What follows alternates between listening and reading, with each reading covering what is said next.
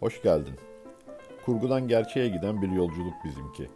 İki haftada bir, bir öykünün önce kurgusunu, sonra o kurgunun hayata ve hukuka yansımasını ele alıyoruz. Hadi başlayalım.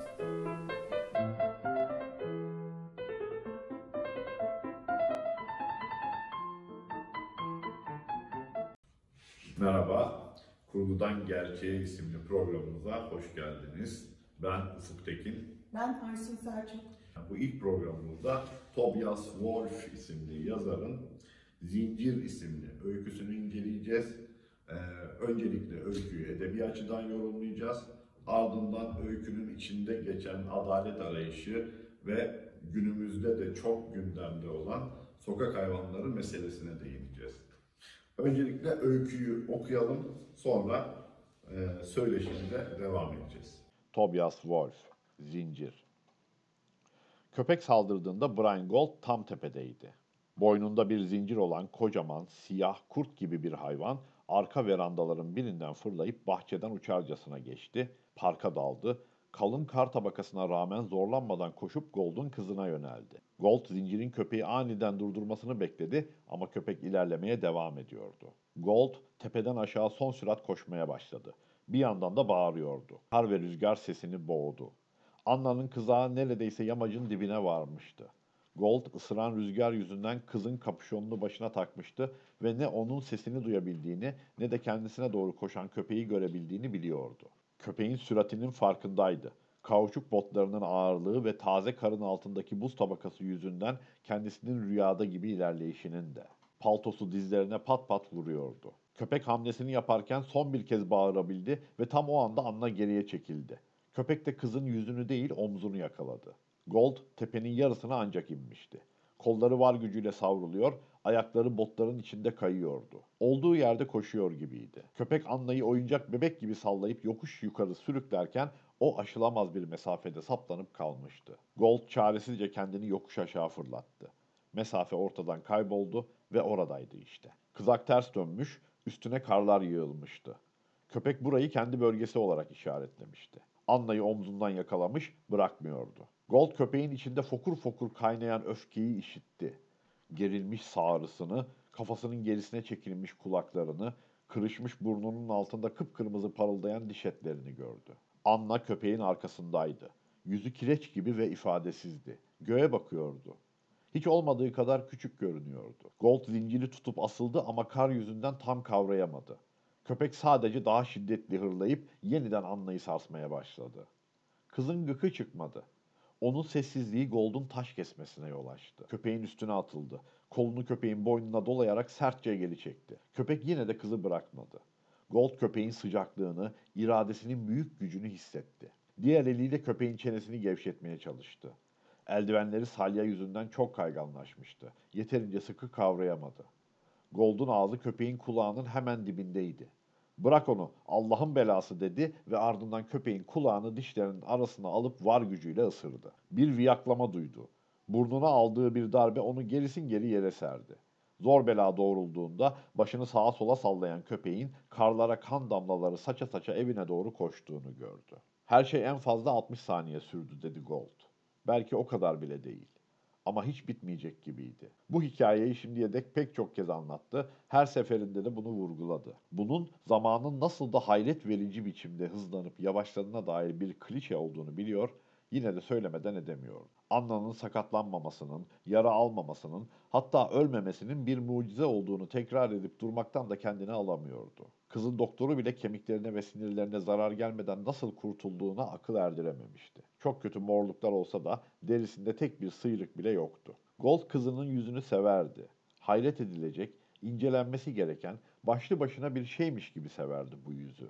Ama saldırıdan sonra Anna'ya aynı şekilde bakamaz oldu. Ne zaman baksa köpeğin kıza saldırışı ve kendisinin o tepede çakılıp kalması geliyordu gözlerinin önüne. Sonra kalbi güm güm atmaya başlıyor, geriliyor, huzursuzlanıyor, sinirleniyordu. Artık köpeği düşünmek istemiyordu. Hayatından çıkıp gitsin istiyordu. O köpek uyutulmalıydı. Herkes için bir tehdit olan o kudurmuş köpek hala orada başka bir çocuğu paramparça etmek için bekliyordu. Çünkü polisin bu konuda herhangi bir şey yapmaya niyeti yoktu. Bir şey yapmayacaklar dedi. Hiçbir şey. Bir pazar günü öğleden sonra saldırının üzerinden bir hafta geçmişken bütün hikayeyi en başından kuzeni Tom Rourke'a anlatıyordu. Gold olay akşamı Rourke'u aramıştı ama polis meselesi yeniydi. Ve tam da Gold'un tahmin ettiği gibi bu haber kuzenini çileden çıkardı. Kuzeninin sert ve hassas bir adalet duygusu ilk gençlik günlerinden beri Gold'u cezbeden patlamaya hazır bir öfkesi vardı. Bir haftadır kendi başına sinirlenip duruyor, artık öfkesini paylaşacak birine ihtiyaç duyuyordu. Gerçi karısı da öfkeli olduğunu söylüyordu ama onun gördüklerini görmemişti. Köpek onun için soyut bir kavramdı ve karısı öyle uzun uzadıya düşünen biri değildi. Mazeretleri neymiş diye sordu Rourke. Polisler bu hiçbir işe yaramazlıklarını nasıl açıklıyorlar? Gir dedi Gold. Dediler ki bak bu kısmı epey şahane. Köpek zincire bağlı olduğu için herhangi bir yasa ihlali yokmuş. Ama köpek zincire bağlı değildi. Bağlı mıydı? Bağlıydı ama zincir parkın içine dek uzanabiliyordu. Nereden baksan 10-12 metre vardı. E, bu mantığa göre köpek 15 kilometrelik bir zincire de bağlanabilir ve yasal biçimde bütün şehri paramparça edebilir. Tam olarak öyle. Rourke ayağa kalkıp yere kadar uzanan pencereye gitti. Camın hemen dibinde durup yağan kara baktı. Nazilerle köpeklerin olayı nedir? Aralarında hakikaten bir bağ var. Hiç fark ettin mi? Pencereden bakmayı sürdürerek bir avukatla konuştun mu dedi. Önceki gün konuştum. Ne dedi adam? Adam değil, kadın. Kate Stiller. Polisin saçma sapan işler yaptığını söyledi. Sonra da vazgeçmemi söyledi. Ona kalırsa biz bu işi mahkemeye taşıyana kadar köpek yaşlılıktan ölürmüş. Hukuk senin için de var, Brian kardeş. Haksızlığa uğradıysan senin için adaleti sağlamak zorundalar. Tavandan gürültü patırtılar geldi. Anna üst katta Rourke'un oğlu Michael'la oynuyordu. İki adam da tavana bakıp bekledi. Çığlık filan duymayınca Gold, kadını niye aradığımı bile bilmiyorum. Avukata verecek param yok dedi. Aslında ne oldu biliyor musun dedi Rourke. Şikayeti rapor eden polis sıçıp batırdı. Diğerleri de şimdi onu korumaya çalışıyor. Peki onun icabına bakmak ister misin? Polisin mi? Köpeği öldürelim mi diyorsun? Rourke öylece Gold'a baktı. Öyle mi diyorsun? Köpeği öldürelim mi? Rourke sırıttı ama yine de tek kelime etmedi. Nasıl? Ben köpeği kastetmiştim. Sen nasıl istersin? Aman tanrım, Tom, bu lafları ettiğime inanamıyorum. Ama ediyorsun. Rourke, suni deri pufu Gold'un tam karşısına gelene dek itti. Sonra oturup öne eğildi. Dizleri o kadar yakındı ki birbirine değiyordu. Zehir ya da uyuşturucu olmaz. Bunlar çok boktan. En kötü düşmanıma bile yapmam. Tereyağından kıl çeker gibi halletmeliyiz. Of tanrım Tom. Gold gülmeye çalıştı. Benim Remington'la tepeden nişan alıp köpeği indirebilirsin. Ya da daha yakına gitmek istersen 12 kalibrelik bir tabanca veya 44'lük Magnum kullanabilirsin. Hiç tabancayla ateş ettin mi? Hayır. Magnum'u boş ver o zaman. Ben bunu yapamam. Tabii yaparsın. Benim yaptığımı anlarlar. Bütün hafta o köpek konusunda kıyamet kopardım. Sence bir anda köpeğin kafasında bir delik açılırsa kimin peşine düşerler? Rourke yanaklarını ısırdı. Anlaşıldı dedi. Tamam sen yapamazsın ama ben tabii ki yapabilirim. Hayır boş ver Tom. Sen ve Mary o gece dışarı çıkarsınız. Chez Nicole ya da Polize yemeğe gidin. Küçük bir yer olsun ki sizi hatırlayabilsinler. Siz eve döndüğünüzde her şey bitmiş olur. Sense sütten çıkma ak kaşık. Gold birasını bitirdi. Bu işi halletmeliyiz Brian. Biz yapmazsak kimse yapmaz. Ben yapsam olurdu belki, belki. Ama bunu sana yaptırmak ne bileyim pek doğru gelmiyor. Peki ya o köpeğin Anna'ya yaptıklarından sonra hala başıboş koşturması? Bu doğru geliyor mu? Gold cevap vermeyince Rourke adamın dizini sıktı. İtin kulağını ısırdın mı gerçekten? Başka seçeneğim yoktu. Isırıp kopardın mı? Hayır. Ama kan aktı, değil mi? Kan tadı aldın. Evet, ağzıma bulaştı biraz. Mani olamadım. Tadı güzeldi, değil mi? Hadi be Brian, beni aptal yerine koyma. Tadı güzeldi. Biraz içimi soğuttu, dedi Gold. Doğru olanı yapmak istiyorsun, dedi Rourke. Buna saygı duyuyorum. Buna değer veriyorum. Karar senin, tamam mı? Ama teklifim her zaman geçerli. Rourke'un Naziler ve köpekler hakkındaki o lafları düşünüp taşınarak söylemediğini biliyordu Gold. Herhangi bir aksiliğe ya da saygısızlığa ilk tepkisi insanları Nazi diye yaftalamak olurdu. Ancak laf Rourke'un ağzından bir kez çıkınca Gold bunu kafasından atamadı. Aklında hemen daha önce kafa yorduğu bir sahne belirirdi. Perondaki Yahudileri taciz eden kudurmuş köpekler. Gold baba tarafından Yahudiydi ama ebeveynleri o küçükken boşanmış, annesi de onu Katolik olarak yetiştirmişti. İsmi ona uymuyordu. Kulağında ironik bir çınlamaya sebep oluyordu. Gold'u duyduğunuzda aklınıza altından başka ne gelebilirdi ki? Bu atla kendisinin zengin bir üçkağıtçı olması gerekirdi. işleri gitgide kötüleşen bir Katolik değil. Video dükkanına gelen zenci çocuklar da belli ki böyle düşünüyordu. Hem alaycı hem de resmi bir biçimde Bay Gold diyorlardı. Sanki kendisi değerli bir maddeymiş gibi kelimeyi uzata uzata söylüyorlardı. Kiralama ücretine paraları yetişmezse içlerinden bazıları parayı zengin Gold'un tamamlamasını istemekten çekinmiyor, adam reddedince de şaşırıyorlardı. Dükkanın önüne park ettiği külüstür Toyota da onlar için bir soru işaretiydi. Aralarında konuşuyor, bütün o paraya pula rağmen neden kendine gıcır gıcır bir araba almadığını merak ediyorlardı. Bir akşam kasanın önünde arkadaşlarıyla duran bir kız Gold'un Cadillac'ını evinde sakladığını çünkü mahalledeki çocukların arabasını çalmasından korktuğunu söyledi. O zamana değin Gold'a hakaret edip onunla alay edenler kızın bu laflarından sonra sanki acı gerçeği öğrenmiş gibi sessizliğe büründüler. Cadillac. Başka ne olacaktı? Yıllar boyu mesafeli durduktan sonra Gold Katolik kilisesine döndü ve kırılgan inancını dili tutmak için her hafta ayinlere katılmaya başladı. Ama bütün dünyanın kendisini Yahudi olarak gördüğünü fark etti. Buna ne anlam vereceğini hiç bilemedi. Kendinde Yahudilere özgü olduğunu düşündüğü şeyler görüyordu. Birlikte büyüdüğü kuzenleri dahil çoğu İrlandalı olan çocuklar arasında pek cazip olmayan özellikler. Kitaplara düşkünlüğü, sabır, klasik müzik zevki ve çapraşık ahlaki değerlendirmeler, alkol ve şiddetten tiksinti. Bütün bunları olumlu buluyordu. Ama kendisinin de pek hoşlanmadığı, ona Yahudi olduğunu düşündüren başka eğilimleri de vardı. Yıpratıcı biçimde kendiyle alay etme. Neredeyse felç eden kuşkuculuk atakları. Fiziksel hantallık. Zorba insanlar karşısında ve stresli durumlarda eylemsizlik. Hatta teslimiyet eğilimi. Gold, Yahudilere atfedilen bu özelliklere antisemitlerin de inandığını biliyordu. Onların etkisinde kalmamaya çalıştı ama pek başarılı olamadı. Rourke'un anımsattığı Yahudilerin köpekler tarafından güdüldüğü bilindik sahnede Gold o teslimiyetin bir zerresini kendisinde de hiç hoşuna gitmeyen bir şeyi sezinlemişti. Masumiyetleri yüzünden akıllarına bile gelmeyecek bir kötülükle savaşmadıkları için insanları suçlamanın haksızlık olduğunu biliyordu ama yine de bu insanların dehşet içinde işkenceyle, açlıkla mücadele ettiğini bilse de kendi kendine sormadan edemiyordu. Niye içlerinden biri muhafızlardan birine vurmadı, silahını kapmadı, kendisiyle birlikte o piçlerden birkaçını götürmedi, herhangi bir şey yapmadı? Gold bu sorudaki korkunç haksızlığın farkında olmasına rağmen sormaktan hiç vazgeçmedi. Aklında canlanan bu eski imge Gold'a şimdi aynı sorunun kendisine yöneltildiğini düşündürdü. Niye o bir şey yapmamıştı? Kendi kızı bir köpeğin saldırısına uğramış, yüzünün parçalanmasına ramak kalmıştı. Köpeğin cinnetini, can yakmayı öfkeyle arzuladığını görmüştü.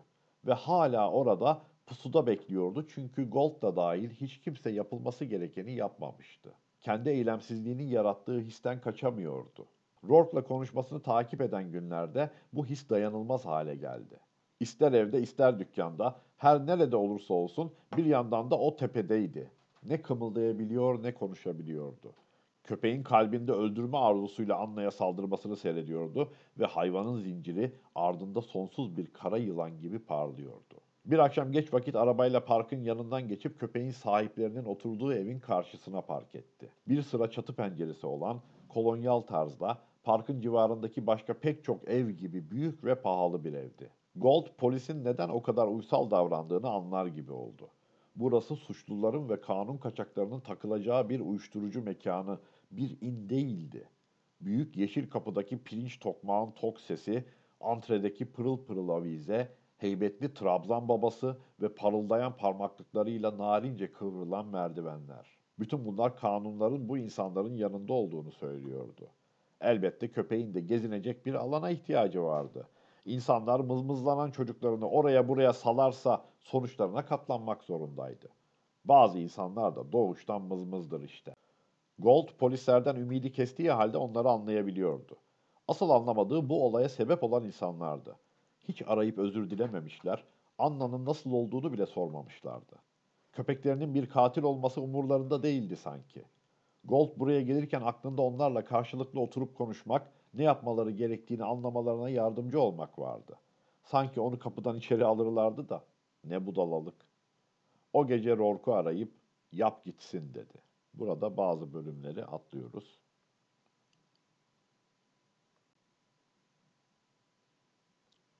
Saat 10 olmadan Gold tam dükkanı kapatırken Rourke aradı. Scooter son kemiğini gömdü dedi. Scooter mı? Adı bu. Keşke bana söylemeseydin. Tasmasını senin için sakladım. Küçük bir hatıra. Allah aşkına Tom. Merak etme, senden şüphelenmezler. Daha fazla anlatma dedi Gold. Polis geldiğinde ağzımdan kaçırmaktan korkuyorum. Polis molis gelmeyecek. İşi öyle bir hallettim ki ne olduğunu bile anlamayacaklar. Öksürdü. Yapılması gerekiyordu Brian. Galiba. Galibası filan yok. Ama şunu söylemeliyim, kesinlikle tekrar yapmak isteyeceğim bir şey değil. Özür dilerim Tom, ben kendim yapmalıydım. Hiç eğlenceli olmadığını söyleyebilirim. Rourke sessizliğe büründü. Gold onun nefes alıp verişini duyabiliyordu. Soğuktan götüm dondu. O lanet hayvanı dışarı salmayacaklar sandım bir ara. Bu iyiliğini unutmayacağım dedi Gold. De nada. Oldu bitti. Elveda. Mart sonlarında Rourke başına gelen bir şeyi anlatmak için Gold'u aradı. Erie Bulvarı'nda arabasına benzin doldururken hava hortumunun oradan geri geri gelen bir BMW kapısını sıyırıp geçmişti. Rourke şoföre bağırmıştı. Güneş gözlüklü ve örgü bereli siyah bir adamdı. Adam oralı olmamıştı. Dümdüz önüne bakıp benzinlikten geçerek yola çıkmıştı ama Rourke bu esnada plakasını iyice görmüştü. Abes bir isimlikti. Akılda kalması kolaydı. Pardon. Rourke polisi aramış, polis adamın peşine düşmüş ve kaza yerini terk ettiği için adama trafik cezası kesmişti. Buraya kadar her şey yolundaydı. Sonra adamın kaskosunun olmadığı ortaya çıktı. Rourke'un kasko firması hasarın çoğunu kıytırık bir çizik için 800 dolar karşılamayı kabul etmişti ama kalan 300 doları Rourke'un ödemesi gerekiyordu. Rourke, Bay Pardon'un bu kalan miktarı ödeyeceğini düşündü. Kasko temsilcisi adamın ismini ve iletişim bilgilerini verdi ve Rourke adamı aramaya başladı. Makul saatlerde akşam yemeğinden sonra iki kez aradı ama ikisinde de telefona çıkan kadın adamın evde olmadığını söyleyip Townsend'daki bir kulübün numarasını verdi. Bu numaradan da hep telesekreter çıkıyordu. Rourke gayet net mesajlar bıraktığı halde geri dönen olmadı. En sonunda ilk numarayı sabahın yedisinde arayıp adama Bay Vic Barnes'a ulaştı. Adam ne dedi? Ağzına geleni söyledi. Önce onu uyandırdığım için sinirlendi. Sonra bütün bu saçmalığı polise de açıkladığını, kimsenin arabasına çarpmadığını söyledi. Sonra telefonu yüzüme kapadı. Rourke aklına tekrar aramaktan daha iyi bir fikir geldiğini söyledi. Bu adamla bir yere varamayacaktı. Adamın çalıştığı kulübe Jack's Shady Corner'a gitmiş ve Bay Vic Barnes'ın DJ'lik yaptığını öğrenmişti. Kuşkusuz el altından uyuşturucu da satıyordu. Bütün DJ'ler böyle yapardı.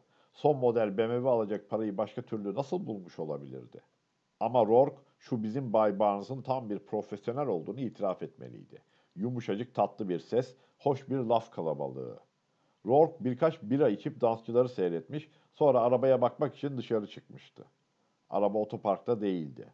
Rourke etrafa bakınıp arabanın kulübün hemen arkasında sarhoşların gelip geçerken çarpmayacağı bir kuytuda olduğunu görmüştü.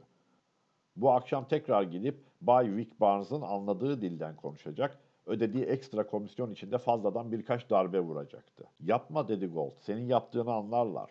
Kolaysa kanıtlasınlar. Rourke belki farkında değildi ama Gold en başından beri bu hikayenin nereye varacağını anlamıştı. Ben yaparım dediğinde sanki eline tutuşturulmuş bir senaryoyu okuyordu. Gerek yok Brian, ben hallederim. Dur bir dakika, bekle. Gold ahizeyi yana koydu. Neşeli Günler filmini kiralayan ihtiyar kadınla ilgilendi. Sonra ahizeyi tekrar alıp kesin enselerler seni dedi. Bana bak bu adamın beni çiğneyip geçmesine ve öylece gitmesine göz yumamam. Bu işi halletmezsem kasabadaki herkes beni çiğneyip atmak için sıraya girer. Söyledim ben hallederim. Bu akşam olmaz. Okulda yetenek gösterisi var. Perşembe olur. Emin misin Brian? Ben yaparım dedim ya. Demedim mi? Eğer gerçekten istiyorsan tamam mı? Sakın mecbur hissetme. Perşembe günü öğleden sonra Rourke talimatlar ve ekipmanlarla dükkana uğradı. BMW'ye boca etmek için iki bidon olimpik kızılçam verniği, boyayı çizmek ve tekerleri patlatmak için av bıçağı, ön camı tuzla buz etmek için de levye getirmişti. Gold çok dikkatli olmalıydı. Hızlı çalışmalıydı. Arabasını çalışır vaziyette ve rahatça kaçabileceği tarafa yönelmiş halde bırakmalıydı.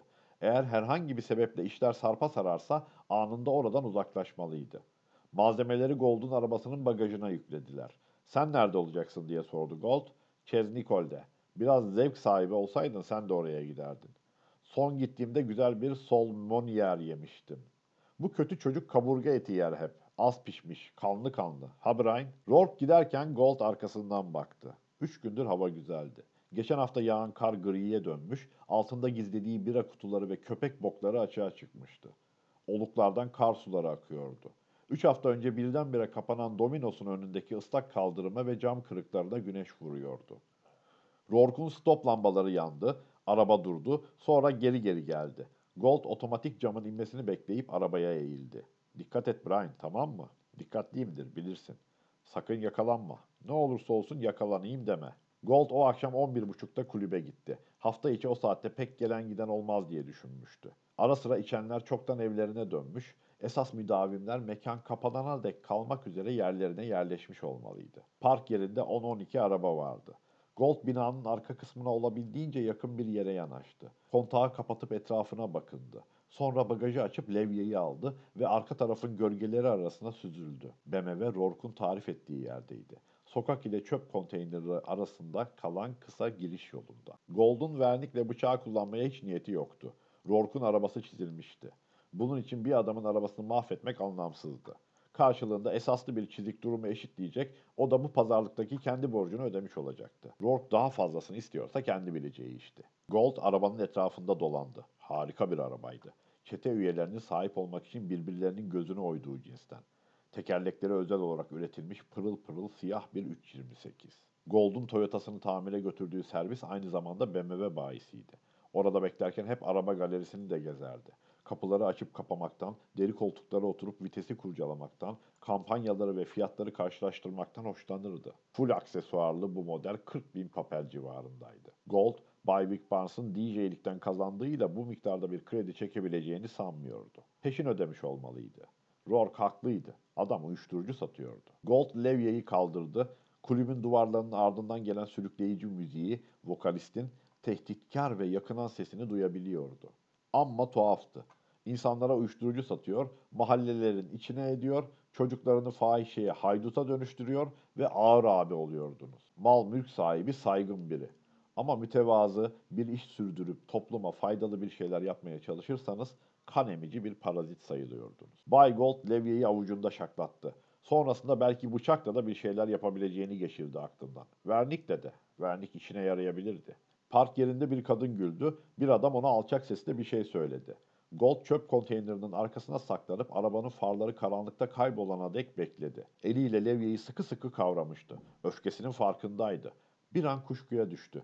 Ancak aptallar öfkeyle hareket ederdi. Yok yok, o adil olanı yapacak, gerisine karışmayacaktı. Gold BMW'nin sürücü tarafına geçti, levyeyi iki eliyle tuttu, kıvrık ucunu kapıya, çamurluğun hizasına değdirdi. Rourke'un arabasına buradan vurulmuştu. Ayaklarını hizaladı, levyeyi kapıya tekrar dokundurdu. Sonra beyzbol sopası gibi kaldırarak var gücüyle savurdu. Eylemi sona erdiğinde aklında yalnızca kendine nasıl ihanet ettiğinin kalacağını biliyordu. Vuruşun etkisiyle kollarına hakim olamadı, levyeyi düşürdü ve düştüğü yerde bıraktı. Victor Emmanuel Barnes levyeyi 3 saat sonra aynı yerde buldu. Diz çöküp elini arabasının kapısındaki pürüzlü çizikte gezdirdi. Soyulan boya parçacıkları parmak uçlarının altında kıvrılıyordu. Bunu kimin yaptığından adı gibi emindi. Levyeyi aldı, sağ koltuğa fırlattı ve dosdoğru Devereaux'un oturduğu apartmana sürdü arabayı. Bomboş sokaklarda gitgide hızlanırken bir yandan da böğürüp gösterge panosunu yumrukluyordu. Frenleri bağırtarak durdu. Levyeyi kaptığı gibi merdivenleri çıkıp Devereaux'un kapısına dayandı. Kapıyı yumrukladı. Sana haftaya demedim mi orospu çocuğu? Haftaya demedim mi? Bazı sesler duydu ama kendisine cevap veren olmayınca küfrederek kapıya levye ile girişti. Kapı çatırdayıp yamuldu.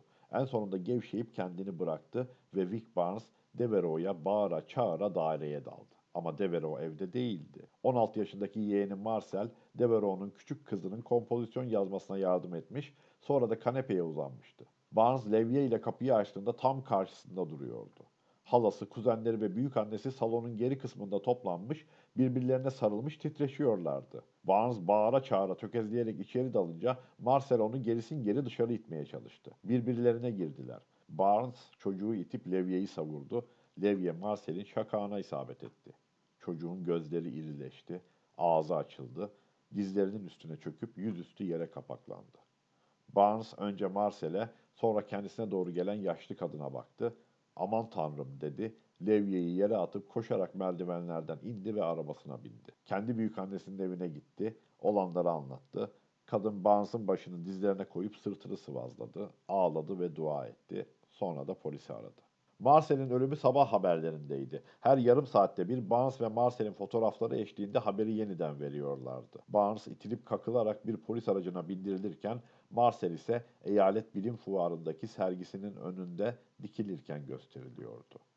Marcel, Morrisfield Lisesi'nde onur listesindeydi. Okulun Big Brother programı için gönüllü çalışıyordu ve Hristiyan Gençlik Birliği'nin eski başkanıydı. Saldırının bilinen bir sebebi yoktu. Televizyon kanallarının kameralı ekipleri öğrenciler servisten inip okula giderken peşlerine takılıyor, Marcel hakkında sorular soruyor ve yüzlerde beliren öfkeyi yakın plan çekiyorlardı. İkinci dersten önce okul müdürü konuşmak isteyen öğrenciler için rehber öğretmenlerin hazır beklediğini anons etti. O gün derse giremeyecek durumda olan öğrenciler izinli sayılacaktı. Garvey Banks sevgilisi Tiffany'ye baktı. İkisi de Marcel'i tanımıyordu gerçi ama dışarısı güzeldi. Zaten okulda da ağlayıp zırlayan insanlardan başka bir şey yoktu. Garvey başıyla kapıyı işaret ettiğinde kız kendine mahsus gülümsemesini takınarak kitaplarını topladı. Öğretmenden izin kağıdını aldı. Garvey birkaç dakika bekledi. Sonra kızın peşi sıra o da dışarı çıktı. Bickle Park'a gidip gölete bakan bir banka oturdular. İki yaşlı beyaz kadın ördeklere ekmek atıyordu. Islak çimler güneşte buğulanmıştı. Tiffany başını Garvey'nin omzuna yaslayıp kendi kendine mırıldandı. Garvey öldürülen şu çocuk için üzülmesi gerektiğinin farkındaydı ama böyle sıcacık ve Tiffany'ye yakın olmak çok güzeldi. Güneşin altında bankta oturdular. Konuşmadılar. Pek fazla konuşmazlardı. Tiffany etrafı seyredip sessizce oturmayı severdi. Az sonra bir film kiralayıp Garvey'lerin evine gideceklerdi. Öpüşeceklerdi. Hiç riske girmeden birbirlerini memnun edeceklerdi. Bütün bunlar yaşanacaktı. Bunu beklemek Garvey'nin hoşuna gidiyordu. Bir süre sonra Tiffany mırıldanmayı kesti. Hazır mısın Gar? Hazırım. Gold videonun önünde durdular. Garvey raftan Tiffany de kahvaltıyı aldı. İlk seferinde bunu ismi yüzünden kiralamışlar. Sonra da en sevdikleri film olmuştu. Bir gün New York'ta yaşayacaklar ve her türden insanla tanışacaklardı. Kesinlikle böyle olacaktı. Bay Gold faturayı ağır ağır yazıyordu. Hasta gibiydi. Garvey'e para üstünü uzatırken siz neden okulda değilsiniz çocuklar diye sordu. Garvey tuzağa düşmüş hissetti ve azıcık sallamaya karar verdi. Bir arkadaşım öldürüldü. Onu tanıyor muydun? Marcel Foley'i tanıyor muydun? Evet efendim, yıllardan beri.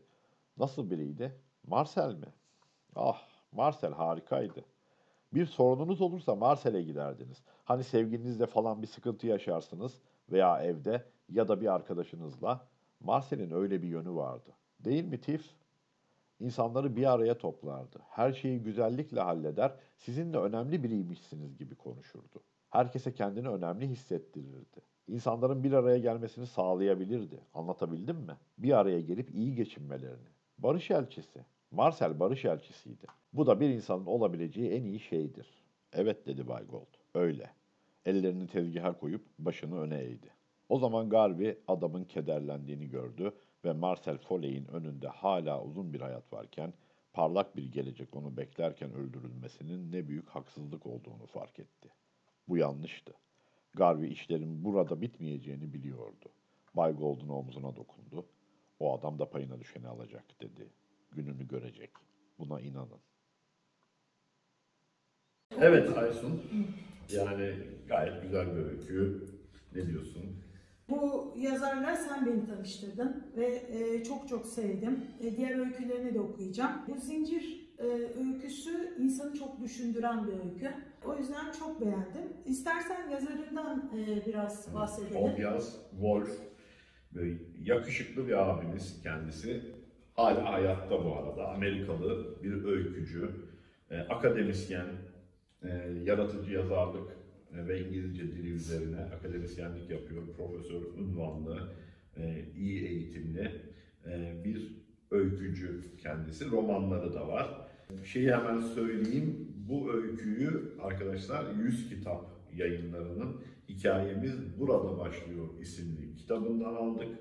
Ee, bir öykü kit- kitabı için alışılmadık kalınlıkta 424 sayfa. Sever misin 100 kitabı Aysun? Evet. Yani çok güzel gerçekten hani ne çıkarsa e, alınacak derler ya alınır derler öyle bir yayın evi. Umarım bu kaliteli yayınlarına devam eder. Tobias Wolff'ün Türkçe'ye çevrilen benim görebildiğim kadarıyla tek kitabı bu. Umarım diğer kitapları da çevrilir. 3 roman ve 6 öykü kitabı var aslında Amerika'da ve belki başka ülkelerde yayınlanmış ama Türkiye'de henüz Hikayemiz Burada Başlıyor isimli bahsettiğimiz kitabı var. Evet. E, ayrıca e, bu zincir öyküsünden esinlenerek filmi de çekilmiş. Ben onu seyredemedim bir türlü. Ama seninle bu öyküyü konuşmuştuk. Tobias Wolff'ün küçüklüğünü, hayatını anlatan filmi demiyorum. Onu e, Öyle de mi bir film var? Onu da bilmiyorum. evet, e, hayatını anlatan gene kendi kitabı, yazdığı kitabından hareketle bir filmi var. O çok güzel. Bu DiCaprio'nun çocuğun oynadığı hayatı, hangisi? Evet bu çocuğun hayatı filmi. E, bu hikayeyi baz alarak çekilmiş bir film var. 2014 yılında çekilmiş, Zincir isimli. E, Şimdi ismi de güzel. E, istersen Yani isminden bir- başlayalım. Yani ismi zaten e, öyküde dinledik. Çocuğa saldıran köpeğin e, zincirinin uzunluğu meselesi bir konu ediliyor zaten öyküde. İşte 10-12 metreymiş diyor. Kuzeni ne diyor? E, 15 kilometre yapsalar şehirdeki herkesi mahvedecek falan gibi şeyler söylüyor. Yani zincir e, hem orada söz konusu ediliyor e, ama aslında bence asıl bize söylemek istediği e, olaylar zinciri. İlk Aysun'la konuştuğumuzda bu öykü için kelebek etkisi e, filminden de herhalde etkilenip kelebek etkisi diye yorumlar yapmıştım. Çok doğru. Yani burada bir kelebek etkisi şeklinde bir olaylar zinciri var. E, çok da aslında belki istenmeyen sonuçlara yol açan bir olaylar zinciri ama bir şekilde engel olunamıyor. Herhalde tahmin ediyorum ki e, yazar zincir ismini seçerken aslında işte bir görünen anlam, bir gizli anlam şeklinde hepsini de kastetmiş. Bir de bu zincir ins- insan tabii e, okurken düşünüyor. E, buradaki kahramanlarımızın da bir geçmişi var. Yani geçmişi özellikle bizim Brian Gould'un Yahudilik e, baba tarafından Yahudi, anne tarafından Katolik. E, çok da Yahudi olarak yetiştirilme, çok da değil Katolik olarak aslında yetiştirilmiş. E, ama o e, geçmişinden gelen Yahudilik kimliğinden, düşüncelerinden çok da yaşamasa bile bence bu çok önemli bir türlü kurtulamıyor. Sanki ona bir görünmez zincirle bağlı. Yani Evet. e, hepimizin olduğu gibi ne bileyim e, mesela ben kadınım. Bundan hiç kurtularak bir şey düşünemem gibi. E, evet burada ona da e, çok güzel üzerinde durmuş bence bunu düşünmüş. Hatta arkadaşı bile onu harekete geçirmek için Yahudiliği kullanıyor.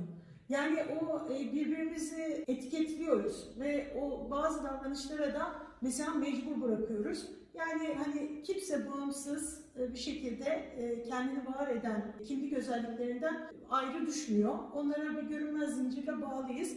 Bence bunu da çok güzel dile getirmiş öykünün genelinde. Zaten şey değil mi yani işte insan toplumsal bir hayvandır sözünün bence şey edebiyat versiyonu. Evet. Yani siz ne yaparsanız yapın işte yani bunu zaten sosyologlar çok vurgularlar. İşte yani insanın toplum dışında mutlu olması mümkün değil. Hatta insanın kişiliğini kazanması zaten başkaları sayesinde olan bir şey. Yani benim kişiliğim ancak sana olan yansımasıyla belirginleşiyor gibi. Yani insan toplum içinde yaşayan bir varlık. Toplum onu biçimlendiriyor. Burada da Voltaire ne kadar işte Yahudi kimliğinden bir haberse de daha sonra ama o Yahudilik nasıl yapışıyor ona? Çocuklar bile işte onun Yahudi, zengin, cimri falan olduğunu düşünüyorlar. Asıl arabasını göstermediğini, Cadillac'ını evinde sakladığını düşünüyorlar. Yani kendisi her ne kadar Yahudi olarak yetişmemişse de e, Kurtulamıyorum. kurtulamıyor. Yahudi refleksleriyle hareket etmeye başlıyor belli bir süre sonra. Aslında zincir evet belki o anlamda da var. Evet. Yani çok katmanlı, çok güzel bir öykü. Çok güzel. Ben e, şu çok e, hoşuma gitti. Sanki birinci paragrafta yazar bize bunların hepsini şöyle çok güzel veriyor. Ben öyle hissettim. Diyor ki köpek saldırdığında Brian Gold tam tepedeydi. Yani Brian çok aslında ahlaki yargıları müthiş böyle e, düşünen, kimsenin zararı olmayan bir insan. Evet tam tepedeydi. E, ve kızına saldırıyor köpek falan. Birinci paragrafın yine sonunda diyor ki Gold çaresizce kendini yokuş aşağı fırlattı diyor. Yani müdahale Aa. edemeyen Gold hani e, çünkü biraz öyle bir adam e, ancak kızına yetişebilmek için ancak kendini tepeden aşağı atarsa köpeğe kadar gidebiliyor. Sanki Gold'la e, başlattıkları süreçte en tepeden aşağı doğru kendini atması gibi geldi bana. Aa, çok güzel. Ben hiç bunu düşünmemiştim doğrusu. Ama evet yani aslında çaresizce kendini yokuş aşağı fırlattı diyor. Burada da aslında olaylar pek de onun iradesiyle Kesinlikle, gelişmiyor değil mi? evet. Yokuş aşağı yuvarlanır gibi birbiri ardı sıra gerçekleşiyor. Evet tabii. Aa, şimdi böyle düşününce öyküyü daha bir sevdim. Değil mi? Yani çok sevimli bir öykü ya. Ben Çok yani yazara da hayran oldum. Üstelik şey yani öykü e, ağır bir anlatımı olmayan bir öykü. E, okuduğunuzu hemen anlıyorsunuz. Karmaşık değil ama insana çok şeyler düşündüren Çok. bir öykü. Yani kurgusu zaten çok iyi kurulmuş. Hiçbir sözcük boşuna seçilmemiş. Mesela demin söylediğin o şey ilk paragrafla ilgili de çok güzeldi. Klasik Amerikan öyküsü. Hani yazım tarzıyla vesaire. Tobias Wolff zaten şey e, Carver'ın dönemine de yakın galiba. Aynı ekolden. Adalet arayışını çok net Değil mi? hissettiriyor. Biz onu Tabii, hissettik yani. Böyle Niye çok yani güzel. niye e, Rourke'a başvuruyor işte köpek öldürülsün diye çünkü bir adaletsizlik hissi var onda yani adaletsizliğe uğradığını düşünüyor. Avukata gidiyor, yargı yoluna gidelim diyor. Avukat diyor ki o zamana kadar köpek ölür. Evet. E, tek o da değil, avukata verecek param da yok diyor. E, Bir de burada bir ekstra durum var. Köpeğin sahibi varlıklı bir aile, değil mi? Evet. Yani onlar bir, sen söylemiştin değil mi? Özür bile dilememişlerdi aslında. evet. Başta onu belki yeterli bulacaktı. Tek istediği bu adamın benim anladığım o varlıklı köpek sahiplerini bulmak hatta onların onu bulmasını istiyor ve çok özür dilerim ya e, köpeğimiz böyle böyle bir şey yapmış işte kızınızı da ısırdı nasıl üzgünüm nasıl üzgünüm ondan sonra işte bir ihtiyacınız var mı? To- e, Gold bunu kapatacak. Bunu Evet. duyduğu an kapatacak ve e, içinde aslında o adalet duygusu yerine gelmiş olacak. Biraz da sen e, ne konuşurken hani biraz da ezik bu demiştin ya o da var aslında çünkü bu öyle bir vatandaş ona da olacak ama dediği gibi polise gidiyor polis diyor ki yapacak hiçbir şey yok bundan bir sonuç çıkmaz bir yetkilinin sana böyle bir şey demesi senin orada yıkılmana sebep olur Evet. E, yani e, bence ve avukata gidiyor oradan da boş çıkıyor e, e, şey diyor ki Rock, Rock çok akıllı. Böyle çok güzel bir ikisi iki kahramanın arasında hukuk tartışması var aslında. Hani bilmeden. Şu Rock diyor ki mesela ona ne dedi polis diyor. E, bir şey yapamazlarmış çünkü köpek e, bağlıymış diyor. Şimdi bağlıymış diyor. Köpek bağlıysa kardeşim hiçbir şey olmaz demesini tartışıyorlar. Demek ki bu konulan kural vicdanları tatmin etmiyor. Netice itibariyle bakarsan evet köpek bağlı. Ama aslında bağlı sayılmaz o. Yani bağlılığı kağıt üstünde bir bağlılık. Parkın içine kadar uzanan bir zincirle bağlı olması Seni sorumluluktan kurtarıyor mu? kurtarmalı mı değil mi? Kağıt üzerinde haklılık adaleti sağlamaya yetmiyor. Aslında burada bunu da herhalde genel olarak ele almış. Rob çok akıllı. Bence kuzenini çok iyi tanıyor. Ee, Cam, bak buraya da bayılıyorum. Böyle, bu hikayeyi ben çok sevdim yani. Diyor ki Rob, e, pencereye gidiyor. Camın hemen dibinde durup yan kara baktı. Bak şimdi düşünürsün ya böyle bir şey izliyor. Nazilerle köpeklerin olayı nedir diyor. Yani hiç olmadık yerde birden e, Yahudiliğine e, yani dürtüyor onu. Yani Gold'u. Gold da bundan sonra artık bu Yahudilik meselesini çok güzel düşünüyor. Evet. Kendini de irdeliyor. Onun bagajında hep o vardı. Ha, düşünsene mesela bazı insanlar böyledir. Yaptıkları her eylemde kişiliklerine dönerler, mizaçlarına dönerler. Yapabilir miyim, niçin yapamıyorum? Mesela burada bazen annem beni böyle yetiştirdi, babam bana şunu yaptı deriz ya. Bu daha üst bir kimlikten bakıyor. Ee, Yahudilik ona ne getirdi, ne götürdü? Hani neden şey adım ama yani? Yahudiliğe bir eziklikle özdeşleştirilmiş öyküde sanki işte. Bir, bu arada o şeyi ben bulamadım. Bir fotoğraftan bahsediyor işte Yahudilere e, bir tren garında galiba Evet. köpeklerle saldırılması meselesi ama ben ona dair bir şey bulamadım. Sen buldun mu öyle bir şey?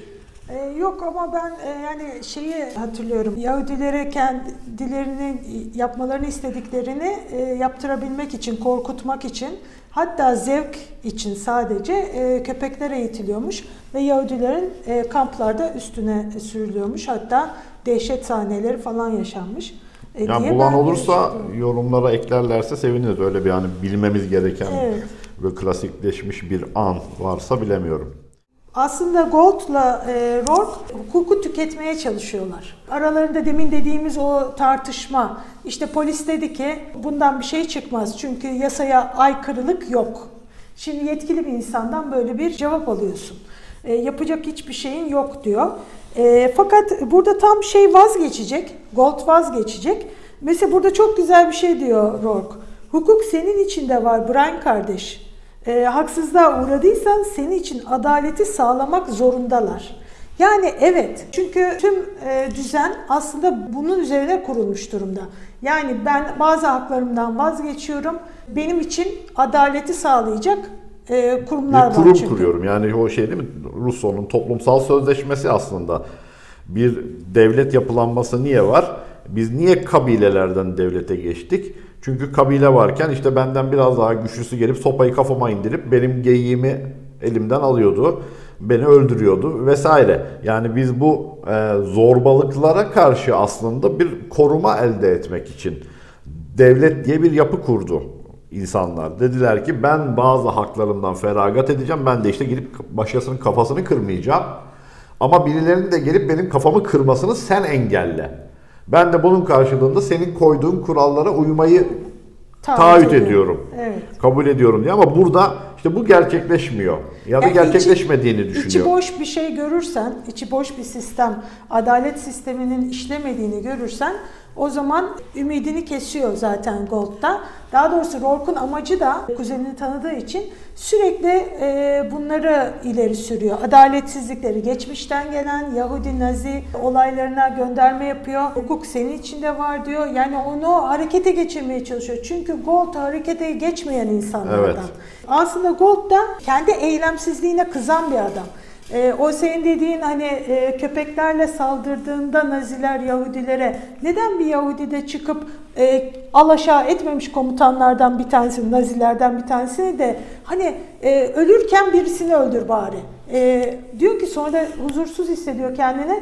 Ben de böyleyim galiba diyor. E, aslında hiç Yahudi gibi yaşamamış bir adam, annesi tarafından Katolik olarak yetiştirilmiş bir adam Yahudiliğe e, Sahipleniyor biraz. düşünerek sahipleniyor ama değil mi? Yani kendine uygun bir şekilde yaşayarak değil, düşünerek sahipleniyor. Ve orada mesela Yahudilerin e, özelliklerinden bahsediyor. O olumlu özellikler bende var diyor. Kitaplara düşkünlüğü, sabır, klasik müzik zevki, çapraşık ahlaki değerlendirmeler, alkol ve şiddetten tiksinti. Olumsuz özellikle eğilimler de var bende diyor yine Yahudilere atfedilen. Yıpratıcı biçimde kendiyle alay etme, neredeyse felç eden kuşkuculuk atakları, fiziksel antallık, zorba insanlar karşısında ve stresli durumlarda eylemsizlik. E, en çok İşte da o son cümle asıl değil mi? Bu öykünün temeli de galiba o. evet. Zorba insanlar karşısında eylemsizlik. Tobias Wolff'un hayat hikayesini okurken dikkatimi çekti. Ee, burada da kahramanımız Katolik olarak büyüyor ancak belli bir aşamadan sonra hayatında o Yahudi kökünü fark ediyor ama bir şekilde de sonradan e, o kimliğe bürünüyor veya kimlikle özdeşleştiriyor kendini. Tobias Wolff gerçekte de yarı Yahudi. Evet. Ee, ve yine aynı Gold gibi Yahudiliğini sonradan ergenlik döneminde galiba keşfediyor. Ee, bu açıdan Gold biraz da Tobias Wolff galiba. Yani bir otobiyografik ögelerde barındırdığını düşünüyorum bu öykünün o anlamda. Yahudiliğini hiç hissetmemiş bir adamın, hiç öyle yaşamamış bir adamın kendini o biçime sokmaya çalışması, içindeki bazı şeyleri onunla özdeşleştirip bak işte Yahudiler böyle ben de böyleyim işte falan demesi, oradan isyan etmeye çalışması bir de. Sonradan edindiği şeylerle yani o kadar isyan duyguları yok ki bu adamın. Kendine isyan edecek noktalar arıyor. Yani mesela düşünüyorsun okurken ya herkese anladın diyorsun. Bak kimleri anlıyor? Polisleri anlıyor. Diyor ki köpeğin sahibi olan zengin eve gidince o ihtişamı görünce o da ezik hissediyor kendini. Kanunlar onlardan yana diyor. Polisleri anladım diyor. Şimdi polisleri anlıyor. Bu insanları da anlıyor aslında. Onların hani o uzak ve kanunlar onlardan yana. Onları da anladı. Sonra en son neyi kimi anlıyor biliyor musun? Köpeği de anlıyor. Diyor ki köpek için aslında diyor mızmız çocuklar diyor Evet. e, parka gitmemeli diyor. Evet. Köpeğin de diyor gezme özgürlüğü var diyor. E diyor. o gezdiği alana mızmız çocuklar gelirse o da O da ısırır saldırır. diyor. Ya köpeği de anlıyor. o zaman yani öfkelenemiyor bir türlü. Adamda öyle bir sorun var. Bu kadar empati sağlığa zararlı. Yani burada bir şey sağlıklı sınır tabii meselesi de var biraz. Şimdi Gold fazla ezik. E, Rourke işin tam diğer tarafı. Herkese her şeye karşı öfkeli. İşte e, her olayda Yahudiliğe de o da hep dem vurup o kökle hemen bağlantı kurup zaten bizi eziyorlar sistem zaten kötü filan gibi yani Rob çekiç ve gördüğü her şeyi çivi olarak görüp sürekli tak tak tak kafasına vurmak isteyen bir tip. Bu öykünün güzel taraflarından birine bu öyküyü al işte e, Rork'u Rafık yap, Gold'u Salih yap, al öyküyü Kayseri'ye yerleştir. Çok benzer bir şekilde aynı mekanik çekmeyiz. işleyebilir orada. Olayı birazcık değiştir, bize uyarla aynı mekanik işleyebilir. Yani e, insanlar adalet duyguları tatmin edilmediğinde ihkaka hak dediğimiz yani hakkını kendi eliyle alma yoluna başvuruyor. Bunun için de işte kendisi bu hakkı alamayacaksa işte ne bileyim alacağı vardır ama borçludan tahsil edemiyordur. Çek senet mafyasına gider. Bir haksızlığa uğradığını hisseder. E, ve onun karşısında işte o hakkını alacağını düşündüğü e, işte bu çekiç gibi, rork gibi adamlara müracaat eder ama aslında bu sistemi çürüten bir şey bir yandan da. Yani o zaman evet devleti niye kurduk? Madem bu adaletsizliğe e, bizi uğratacak. İşlemeyecekti, işletmeyecekti. E, bir de yani adalet varmış gibi işte e, kurumlar var mı? Var. Polis var mı? Var. Avukat Evet, var mı? Var. her şey var. Ama bu mış gibilerle insan yaşayamaz. Çünkü etkin, etkin bir adalet istiyorsun. Yani ben e, kağıtta kalan bir hak istemiyorum. Ya da hiçbir şekilde e, icraî bir yanını gerçekleştiremediğim bir adalet sistemi istemiyorum. Yani bu zaten adalet sistemi değil. Bir şeye de yarıyor adalet sistemi aynı zamanda değil mi? Şimdi köpek evet çocuğa saldırıyor ama çok ciddi bir has- zarar vermiyor Vermiyor. çocuğa. Ama onun karşılığında köpeği öldürüyorlar. Evet. Şimdi adalet sistemi aslında dengeyi bulmak biraz da. Yani e, o adalet sistemi neye yarar? Üstten bir bakışla olması gerekeni ortaya koyar. Evet çocuk zarar gördüyse ve bunda işte köpek sahibinin bir kusuru varsa gereği yapılır. İşte örneğin köpek sahibine bir ceza verilir. İşte köpeğin e, zinciri e, makul bir ölçüye çekilir. Ama gidip de adı köpeği öldürün demez. Yani adalet sistemi aslında o toplumsal barışı da koruyor bir yerde. Evet. Kan davalarını engelliyor da diyebiliriz bir yanıyla.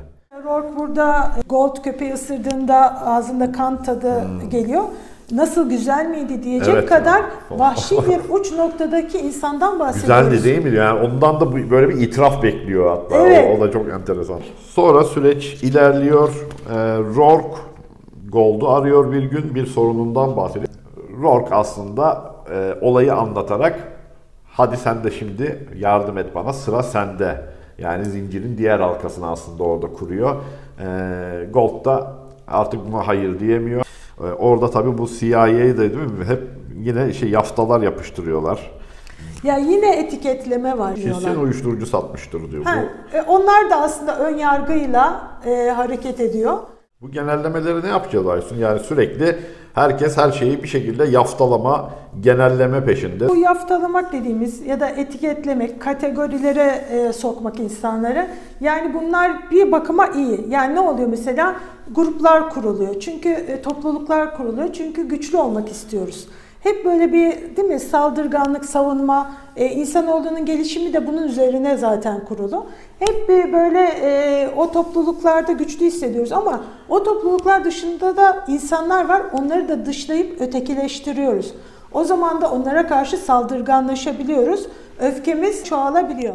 Temsil e, üzerinden gidiyor hikayede. Mesela Gold e, o eve gittiğinde bir türlü e, hissedemediği öfkesini o ihtişamlı evin avizeleri, güçlü trabzanları önünde düşüne düşüne birden kendini çok ezik, e, sınıfsal olarak çok düşük e, işte fakir hissediyor yani. Evet. Zenginlerin karşısında ancak öyle öfkelenebiliyor. Orada bir sınıf çatışmasını Evet. yani sınıf çatışması demeyeyim de sınıf farklılığını yazar çok net vermiş. Ne kadar çok iyi anlatmış aslında. Yani Çok. orada da bir sınıf farklılığını vermiş.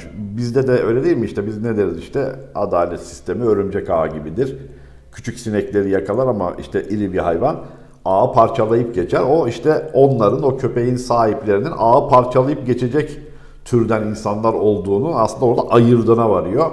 Ve ne yapıyor işte o gece Rorke'u arayıp yap gitsin dedi. Çabucak da yap gitsin. Çünkü o o kadar düşünen bir adam ki yani Evet. biraz daha vakit versen gene düşünmeye Vazgeçecek belki. Vazgeçecek. Mesela şeyde de bu e, Rourke'un arabasına zarar veren ad- adamın arabasına zarar vermeye gittiğinde Rourke, e, şey Gold Orada da mesela aslında veremiyor. Düşünüyor. E, vernik diyor fazla diyor. İşte e, Evet, bile avcı bıçağı fazla diyor. Ben diyor oraya çizdi diyor. Ben de o zaman levye ile çizeyim diyor.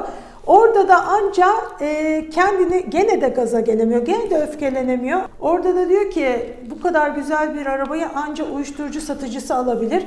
Toplumu zehirliyor. Ondan sonra zehirliyor. Bak e, burada da saygın biri gibi e, duruyor.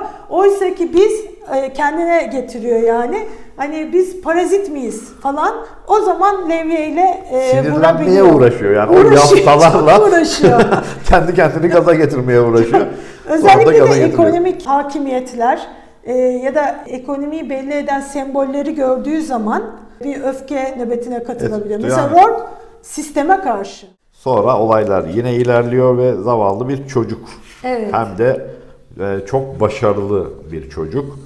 E, çok sevilen bir çocuk. Maalesef e, öldürülüyor bu Vincent. Değil mi? Beyin? Evet, e, aslında e, hikayede 60 saniye, e, 60 saniyelik e, Gold'un hayatında bir olay oluyor. Bir köpek kızını ısırıyor. Evet. Fakat bu küçücük olay yani bizim hayatlarımızda da böyle e, böyledir yani. Hiç inanamazsın, durup dururken oldu dersin, ben bu muydum dersin. E, ve bu olay 60 saniyelik olay bir e, lise öğrencisi öldürülene kadar devam ediyor.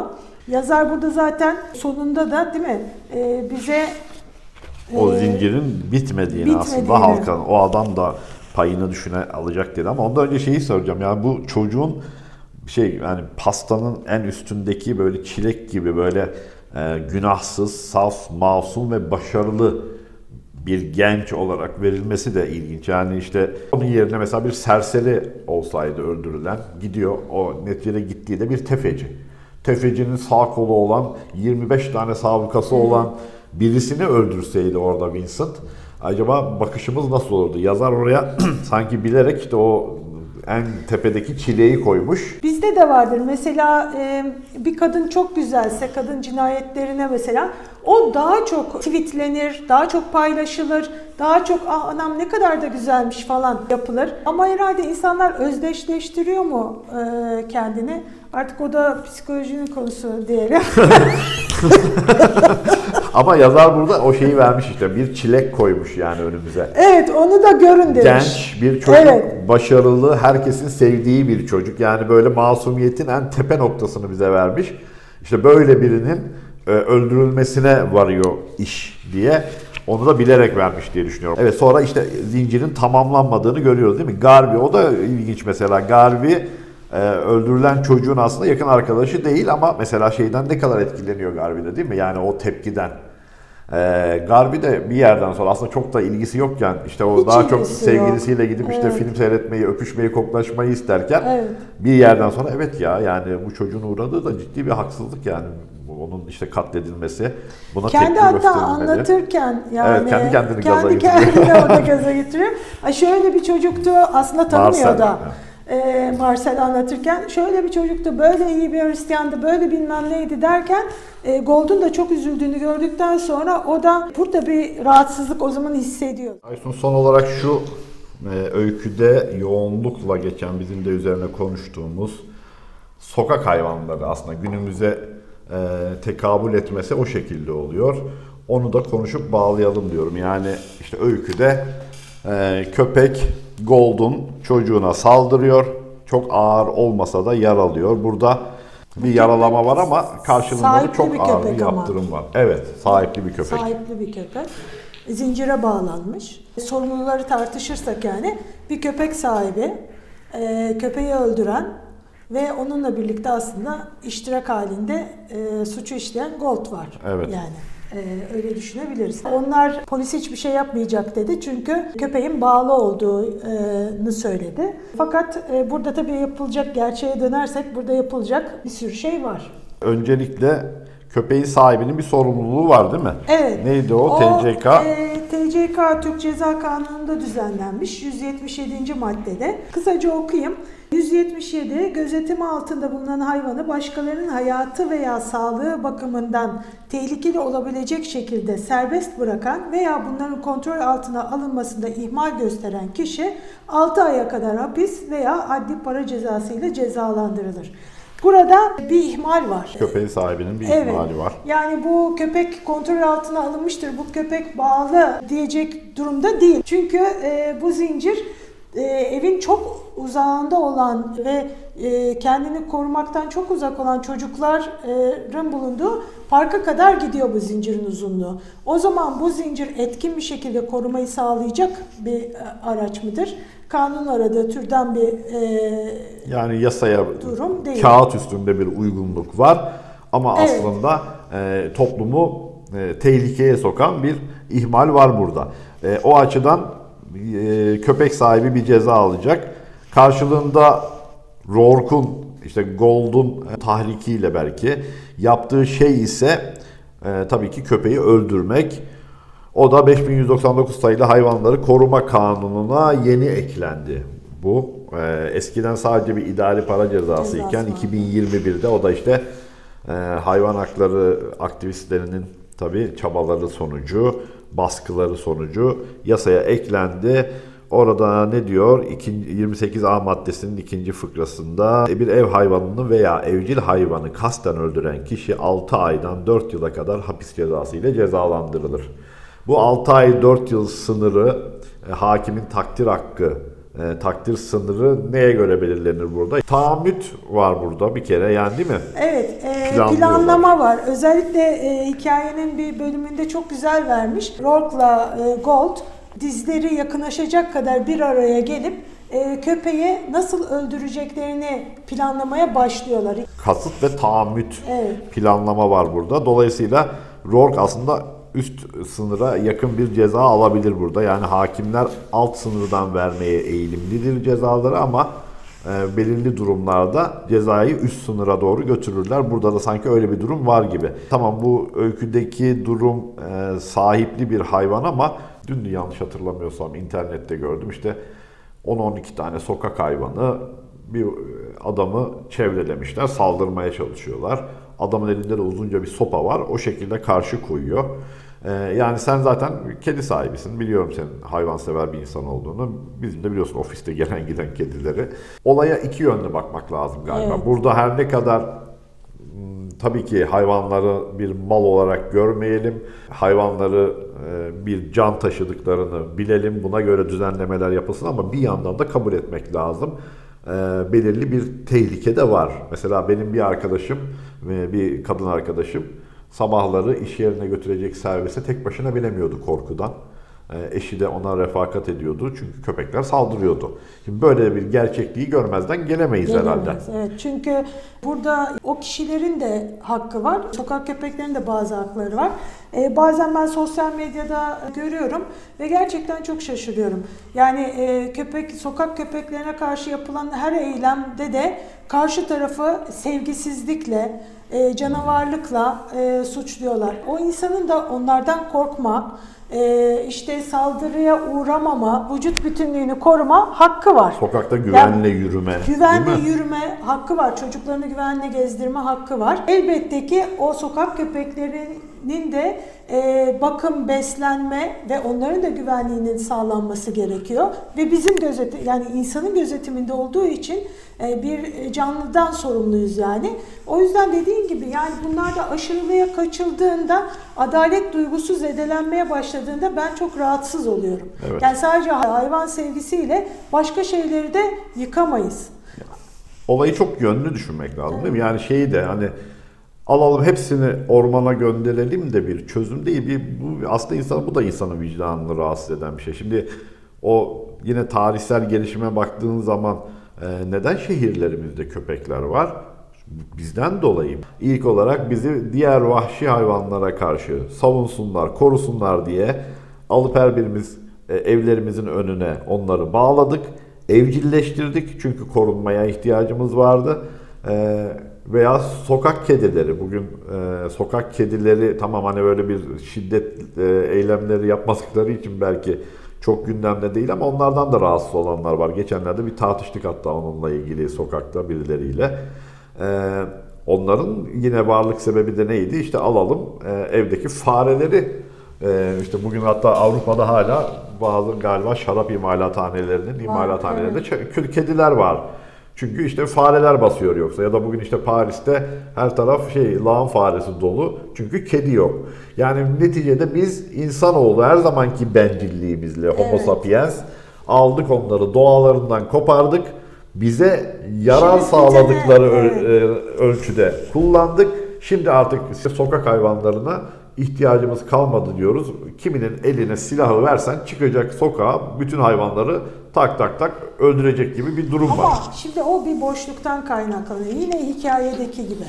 Yani bu boşluk devlet tarafından doldurulmak zorunda. Yoksa biz gerçekten çevrene bir bak. Biz e, dünyada İstanbul e, kedi şehri olarak Evet. biliniyor. Ya çok güzel biz bir şey değil mi? Çok Mesela seviyoruz. hoşuma gidiyor Biz- aslında. Halkımız çok hal- seviyor evet. aslında hayvanı. Yani büyük çoğunluğumuz seviyoruz, izin veriyoruz. Onları artık evlerimize sokmuşuz. E, dışarıda ortak yaşamı paylaşıyoruz. E, o bakımdan iyi bir toplumuz bence. Evet. Ama buradaki sorun bir şey boş kaldığında o boş kalmaz yani. Orası Doğa e, dolar. kaldırmaz. Aynen. Yani eğer devlet üzerine aldığı şeyi yapmazsa insanlar yapacak. Mesela burada kanunda yükümlülük getirmiş. Mesela belediyelerin sorumluluğu düzenlenmiş.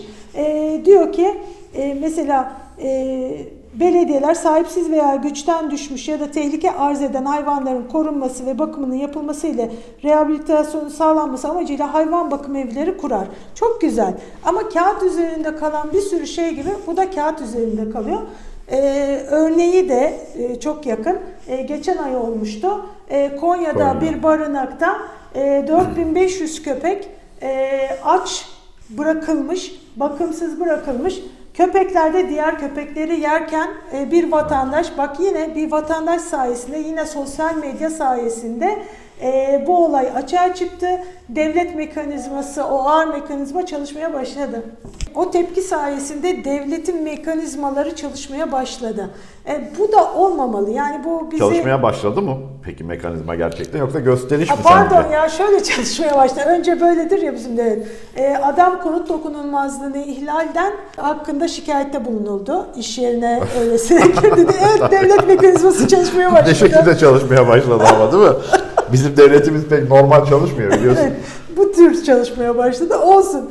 Çalışmaya başladı yani. Hiç olmazsa o köpeklerin halini biz gördük. Yani bu köpekler gözümüzden gidince e, o ne sorumluluklarımız ortadan kalkıyor ne de o köpekler iyi şartlarda oluyor. İşte ne olduğunu görüyoruz ama bunları kontrol eden vatandaş olmamalı. Onu demek istiyorum evet. yani.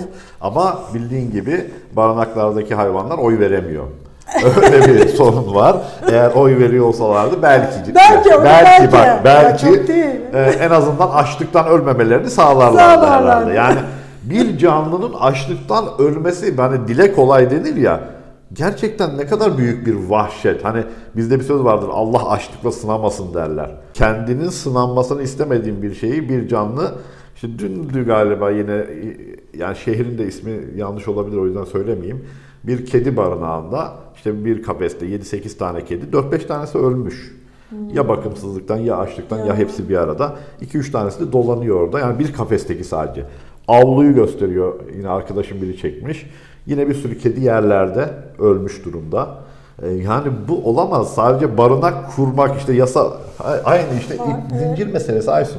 Evet. Yasa diyor ki zincirliyse sahiplidir. Zincirliyse sorun yok. Yasa diyor ki barınak kuran kurdum diyor. Kurdu. Var Ama orada. kardeşim o barınak bu barınak mı? Ya da senden istenen barınak nasıl bir barınak? İşte yani kağıt üstünde barınak kurdun mu kurdun ama iş öyle değil işte. Yani onların gerçekten hani biz demiyoruz ki refahı yüksek olsun son derece lüks yaşasınlar ama açlıktan ve hastalıktan da ölmesinler tabii bakımsızlıktan. Ee, kısırlaştırılsın. Yani çö- çözüm çok zor değil gibi görünüyor.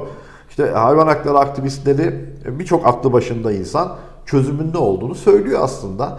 Etkin bir kısırlaştırma, gerçekten sorun teşkil eden belli bölgeler varsa oralardaki hayvanlara öncelik vermek kaydıyla alınıp barınaklara gönderilmesi. Aslında yani etkin bir mekanizma işletildiğinde sorun sanki çok da zor değil gibi. Evet.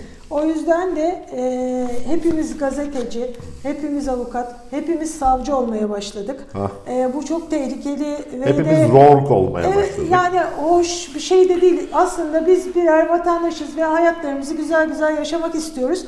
Bu sorumlulukların hepsini de devlete vermişiz. Kurumları niye kurduk Kurumlara biz? vermişiz Yani ve onların çalışmasını istiyoruz. E, şey yani kurumun neyi sosyolojik tanımı E, bir ihtiyacı süreklilik gösteren bir ihtiyacın giderilmesi demek aslında bir kurum. İşte süreklilik gösteren bir toplumsal ihtiyaç var burada ve gidermesi gereken de bir kurum. E, kurumlar bu yüzden kurulmuş ama kurumların da e, aynı şirketler gibi içini boşaltıyorlar. Maalesef böyle bir durum var ama gerçekten istenirse çözüm çok zor değil galiba. Değil, evet. Bu meselede birçok toplumsal mesele gibi tabii konuştukça tüketilemez. Ee, Birçok başka sorunla bağlantılıdır. Aynı öyküdeki zincir gibi. Toplumsal zaten hiçbir şey herhalde tek başına ele alınamaz. Evet. Toplumdaki hiçbir sorun, hiçbir iyi şey de tek başına ele alınamaz. Bunlar bir zincirdir. Bu da işte zincirin halkalarından biri sadece. Evet e, sevgili izleyiciler ve dinleyiciler bugün e, Tobias Wolff'un gerçekten çok güzel bir öyküsünü okuduk. E, değerlendirmeye çalıştık dilimiz döndüğünce bu ilk programımızdı. E, son bir şey söylemek ister misin Aysun? Valla hayat edebiyatla çok güzel. Evet. Ee, çok daha düşünmeye dönük oluyorsun. Ee, çok daha canlı hissediyorsun kendini. O yüzden edebiyatsız kalmayalım. Tobias Wolff'a e, ve bu kitabı yayınladığı için 100 kitaba teşekkür ediyoruz. Teşekkürler. E, haftaya bir başka öykü, onun bir başka iz düşümü üzerine konuşmak üzere yine burada olacağız. Hoşçakalın. Hoşçakalın.